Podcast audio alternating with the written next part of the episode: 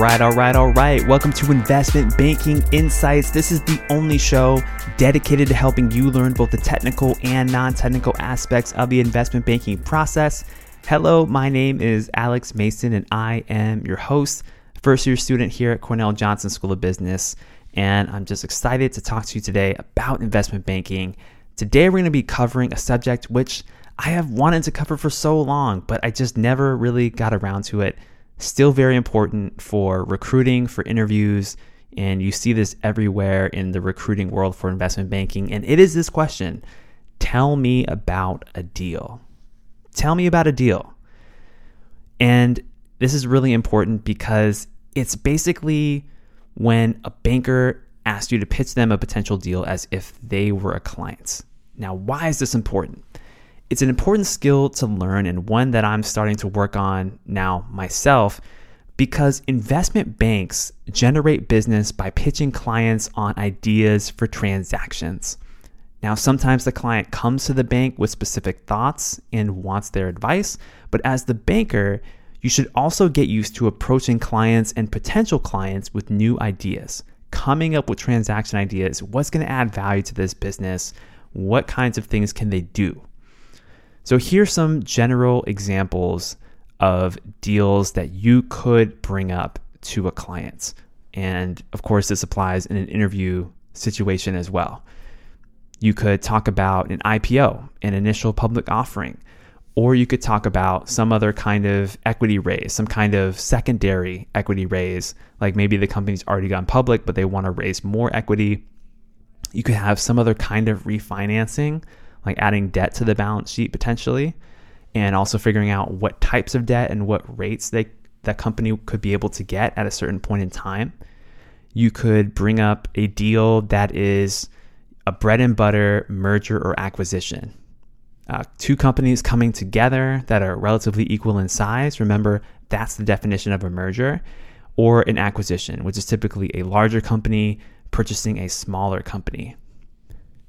You could also talk about a divestiture. So a company decides to sell a piece of its business to another business, kind of the other side of the acquisition. You could also talk about something called a corporate carve out. So, a corporate carve out is when a company will sell a stake in its subsidiary to some other company and, you know, quote unquote, carve out a piece of its business and raise some money that way. And then you could also have a deal that's a spin-off or a split off of a business, which is when a company separates a small chunk of its own business to existing shareholders in the case of a spin-off or a split off which is very similar to a spin-off um, but the shareholders of the parent corporation don't just immediately get the shares in the newly spun off company. They may have to exchange some of their ownership in the parent company for the new company. So, like slightly different transaction structures, but just some other things that you could come up with. So, those are some broad categories IPO, equity raises, refinancing, M&A, divestitures, corporate carve-outs, spin-offs and split-offs, and you know what? There may even be more than that. and when I learn those things, I'll share them with you. But those are the several things that I came up with just thinking about what kinds of ideas for deals exist. And then once you think about the types of deals that you could potentially pitch, think about some questions that you could ask yourself when putting it together. Like, what is the motivation for the actual deal itself? So, the first thing that I think about is who are the players? Who are the players involved in this deal? Who are the target companies or target company? Then I also want to know what are the business models of these companies? Like, how are they actually making money?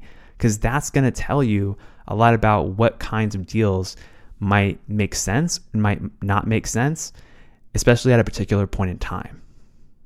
And then another question is what are the risks this business is facing? This is a really big question. And this is where due diligence comes in and all the sorts of kind of investigative work to understand the type of business you're dealing with.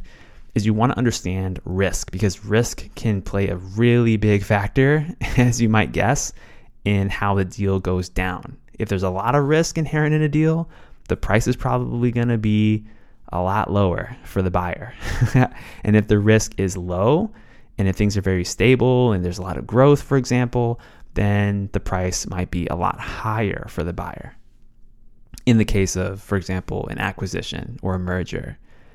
Another question that I think is useful to ask is what is the capital structure of this business? Like, what kind of leverage are we dealing with here? What kinds of equity holders or debt holders exist and what are they expecting? What are the terms of the loans that they're offering? Those kinds of things are important.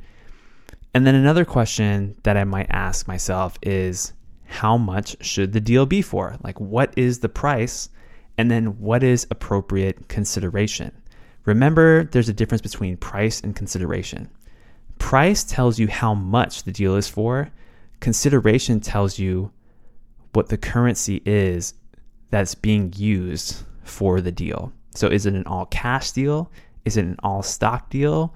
Is it a mixture of both? Like, you have to think about those things as well. So, those are some questions that you might ask yourself when thinking about a deal pitch. Now, that's just some general principles for you in terms of how to think about this question. Tell me about a deal. But of course, in order to really present this, you need to understand the specifics. And what I'm going to do is in the next episode is I'm going to walk you through a deal pitch that I came up with myself and share with you the details of that deal so that you get a sense of an example of what it looks like to actually pitch a deal and what what kinds of components it can have and the kinds of commentary interpretation that you might think about doing yourself in a situation where you're in an interview and someone asks you that question. Okay, so we'll be back tomorrow for with that one. I hope you have an incredible day. And this is Alex Mason signing off. I'll see you next time.